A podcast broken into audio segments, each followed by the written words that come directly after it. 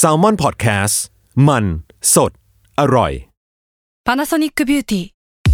มากกว่าเครื่องเป่าผมด้วยนาโนอีเทคโนโลยีล่าสุดที่จะเปลี่ยนทุกประสบการณ์ที่คุณเคยมีนาโนอีมอยส์เจอร์พลัสเพิ่มความชุ่มชื้นให้เส้นผมหลังใช้งานมากขึ้นถึง 18 เท่า พร้อมชะลอการเฟดของสีผมสำหรับคนชอบทำสีผม ดูแลความชุ่มชื้นทั้งเส้นผม หนังศีรษะและผิวคุณ Panasonic NA0J มีเทคโนโลยี nanoe ที่ care only you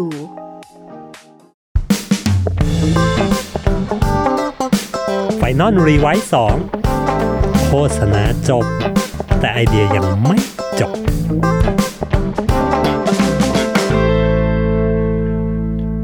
สวัสดีครับ กลับมาพบกับ EP ที่ 4 นะฮะ ของ Final Rewise 2 Podcast โฆษณาจบ แต่ไอเดียมันยังไม่จบนะจ๊ะ กับผมคนดีคนเดิม คนนี้นายซีนวลนั่นเองนะครับผมนะครับก็หลังจากทั้ง 3 EP แรกเราก็พูดไปถึงไอเดียต่างๆนะฮะไอเดียนู้นไอเดียนี้นะฮะ ทีนี้วันนี้เราจะมาชวนคุยกันในเรื่องความยาวของหนังโฆษณาฮันนะ พูดแบบนี้ปั๊บครีเอทีฟตบเข่าฉาดเฮ้ยเฮ้ยมันเรื่องเดียวกับที่ฉันคิดหรือเปล่าเฮ้ย ใช่ครับเรื่องเดียวกันครับ มันเป็นเรื่องเดียวกับที่นายคิดแหละฮะ B1 นะฮะฉันก็เพิ่งโดนมาเมื่อเช้าเองนะครับผมโอเค วันนี้เราจะพูดคุยกันแต่ไอเดียเรื่องหนังโฆษณาเพียวๆเนาะไอเดียอย่างอื่นเราไว้ว่ากันนะฮะเมื่อก่อนเวลาเราทำหนังโฆษณาเนี่ย ความยาวมันจะถูก fix แบบ 15 วิ 30 วิ 45 1 นาที 2 นาทีว่ากันไปนะฮะออนแอร์ในทีวีนะฮะ แต่พอมันโลกมันก้าวมาสู่ในยุคออนไลน์เนี่ย เหมือนตรงนี้มันได้ถูกปลดล็อก ความยาวมันไม่ไม่ได้มีกำหนดตายตัวแล้วว่า เอ้ย คุณต้องยาวเท่านี้เท่านี้เท่านี้ อยากทำเท่าไหร่ทำทำไปนะฮะทำเท่าไหร่ทำไปเลยจ้านายจ้าทำไปเลย แต่พอเราทำไปเรื่อยๆ มันก็จะมีคำถามเกิดขึ้นว่า เอ๊ะแล้วความยาวเท่าไหร่ล่ะ มันถึงจะเหมาะสม ความยาวเท่าไหร่ถึงจะแบบกำลังดีนะ ไม่มากไปไม่น้อยไป เวลาเราไปขายงานเนาะทุกครั้งที่ขายปุ๊บ เล่าหนังไปเล่าอะไรไปลูกค้าก็จะชอบถาม ว่า เอ๊ะคุณครีเอทีฟคะหนังที่เล่ามาเนี่ยมองความยาวไว้สักเท่าไหร่นะคำถามไม้ตายนะฮะโดนกันทุกคน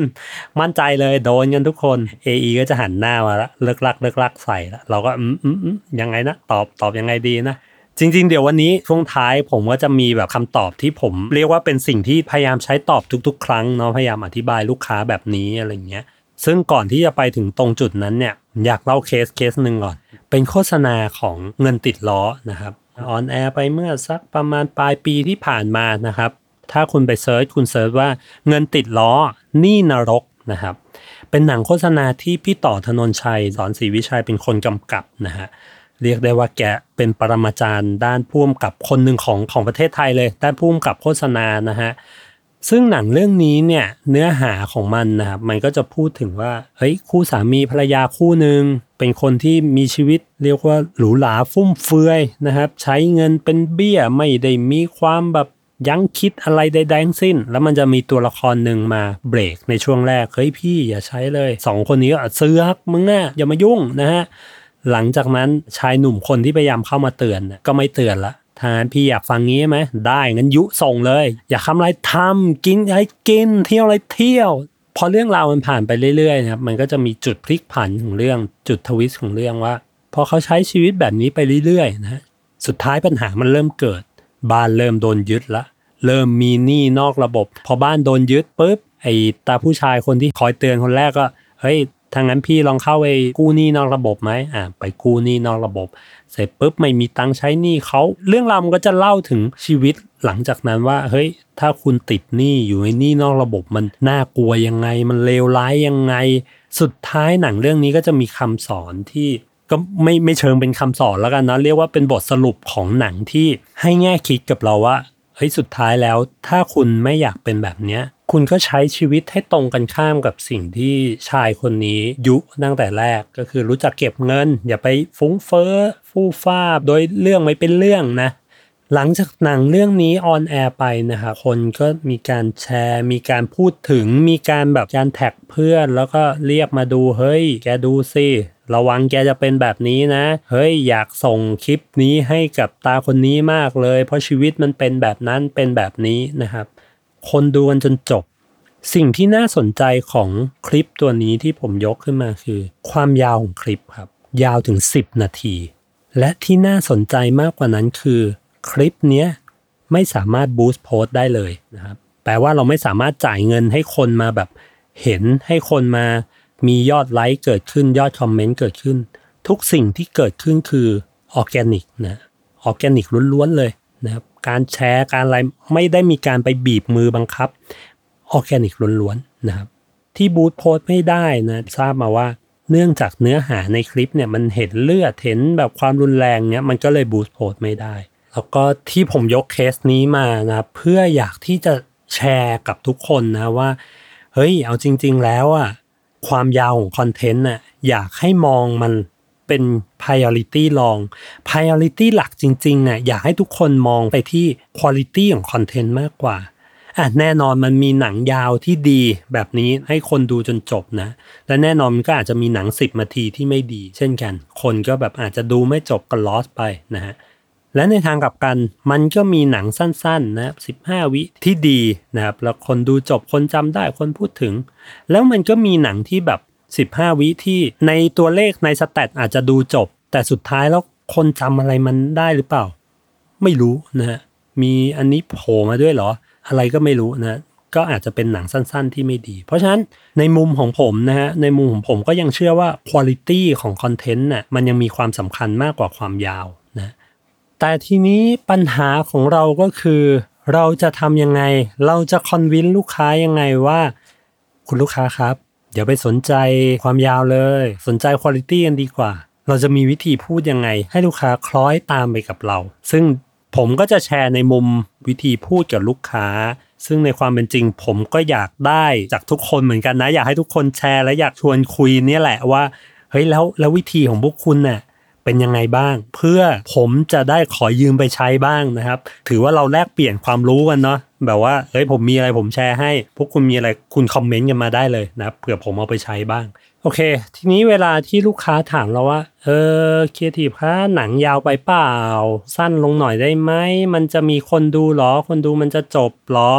Facebook บอกอย่างนั้น Google บอกอย่างนี้ แล้ว 5 วิแรกมันปังหรือยัง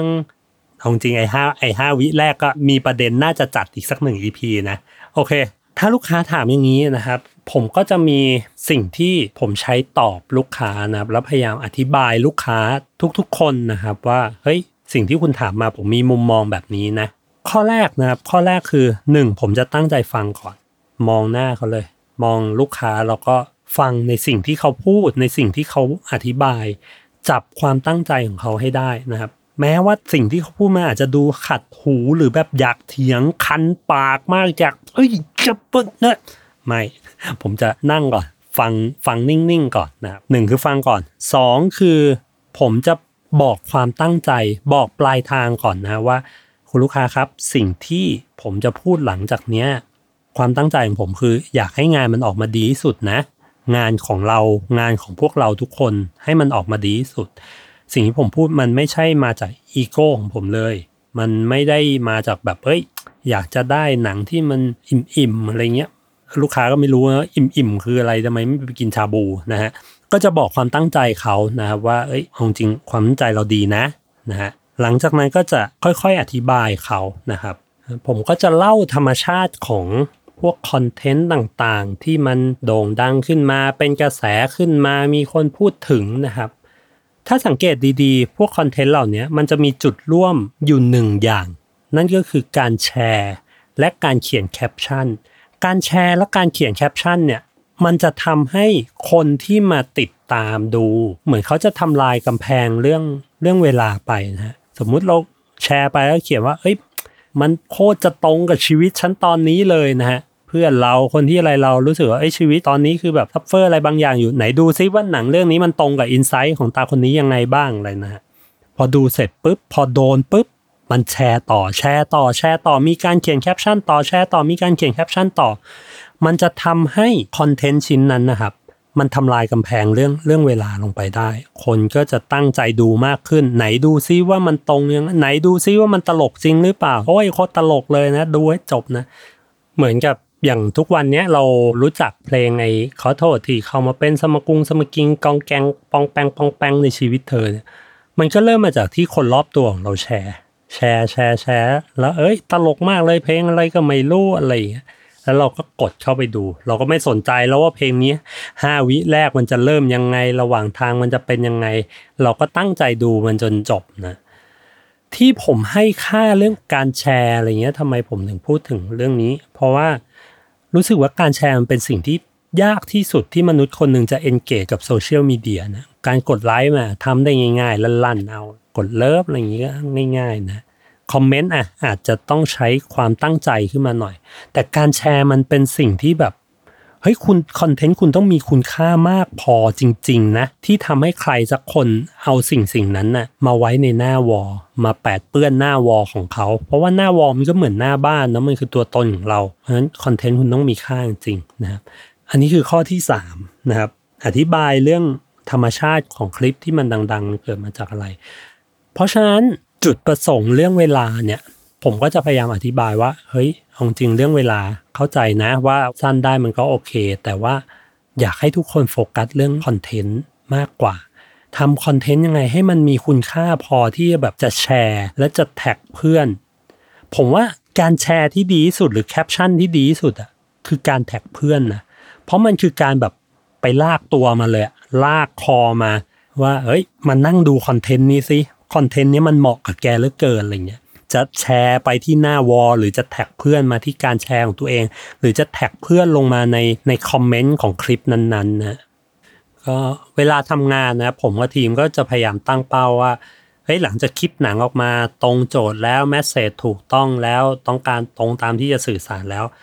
ผมจะพยายามใส่ element นี้ว่าเฮ้ยทำไมคนถึงจะแชร์หนังเรื่องนี้วะทำไมคนถึงจะแท็กเพื่อนมาดูคลิปคลิปนี้วะอะไรคือเหตุผลนั้นนะ พยายามตั้งคำถามแล้วก็ยิงงานกันเองนะครับก็ก็ด้วยด้วยวิธีแบบนี้นะครับ และนั่นก็คือ 3 ข้อหลักๆนะครับที่ทีมผมใช้ตอบลูกค้าเวลาแบบมีคอมเมนต์แบบนี้มานะว่าเอ้ยสั้นลงหน่อยได้ไหมอะไรได้ไหมนะครับหนึ่งก็คือตั้งใจฟังลูกค้านะครับอย่าเพิ่งเถียง ถึงแม้ว่ามันจะดูขัดหูขัดตาก็ตาม อย่าเพิ่งเถียง ฟังก่อนฟังให้เต็มที่ก่อนจนกว่าลูกค้าพูดจนจบค่อยอธิบายเขาต่อนะครับสองคือ บอกเจตนารมณ์เราบอกความตั้งใจของเราว่า สิ่งที่เรากำลังจะพูดหลังจากเนี้ยเราทำไปเราพูดไป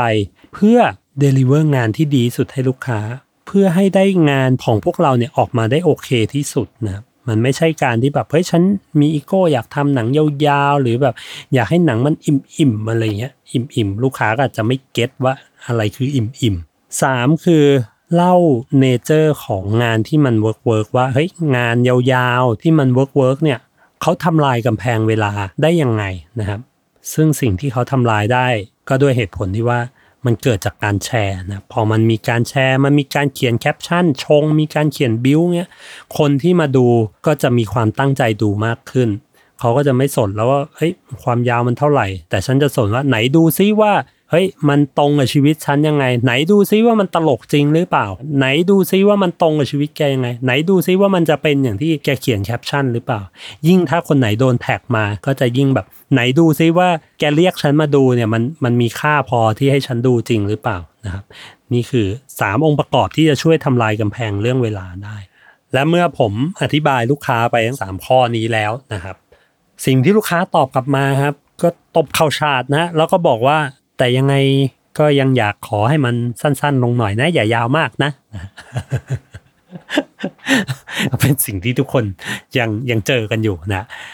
โอเค นี่คือวิธีของผมที่ที่ผมใช้ convince ลูกค้านะก็ได้ผลบ้างไม่ได้ผลบ้าง แต่ก็